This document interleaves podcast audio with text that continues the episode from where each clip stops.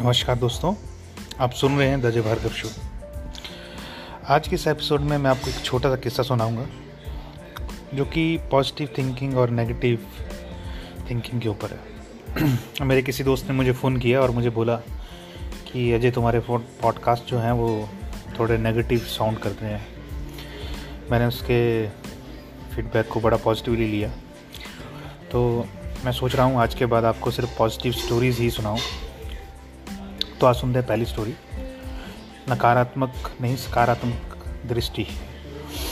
एक धनी व्यक्ति अपने परिवार को लेकर एक गरीब बस्ती में गया, ताकि वे देख सकें कि गरीबी क्या होती है। उसके साथ उसके दो नन्हे पुत्र थे। उस बस्ती में एक पूरा दिन और रात बिताने के बाद वे दोनों वापस लौटे।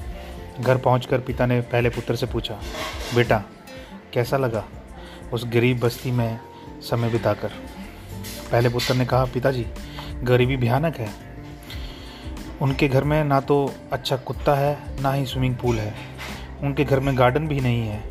बाकी पिताजी, हम बहुत अमीर हैं। पिता ने जवाब ध्यान से सुना और फिर दूसरे पुत्र से पूछा, बेटा, तुम्हें कैसा लगा वहाँ रात बिताकर? दूसरे पुत्र ने चेहरे पर मुस्कान के साथ कहा, पिताजी, हम लोग कितने गरीब हैं उनके सामने। ये दिखाने के लिए शुक्रिया। हमारे पास सिर्फ़ एक कुत्ता है, उनके पास चार कुत्ते हैं। हमारे घर में एक छोटा स्विमिंग पूल है, उनके घर के पीछे तो पूरी नदी बह रही है। हमारे घर के अंदर एक छोटा सा गार्डन है, और उनका घर तो विशाल गार्डन है, प्राकृतिक गार्डन। जंगलों के बीच में स्वर्ग सा है। बाकी पिताजी, उन्हें प्रकृति की अपार संपदा मिली है। नकारात्मक नहीं, सकारात्मक दृष्टि से देखना बहुत ज़रूरी है। एक ही चीज़ को देखने के अलग अलग तरीके हो सकते हैं। हमेशा स्वस्थ और अच्छी दृष्टि से रखो।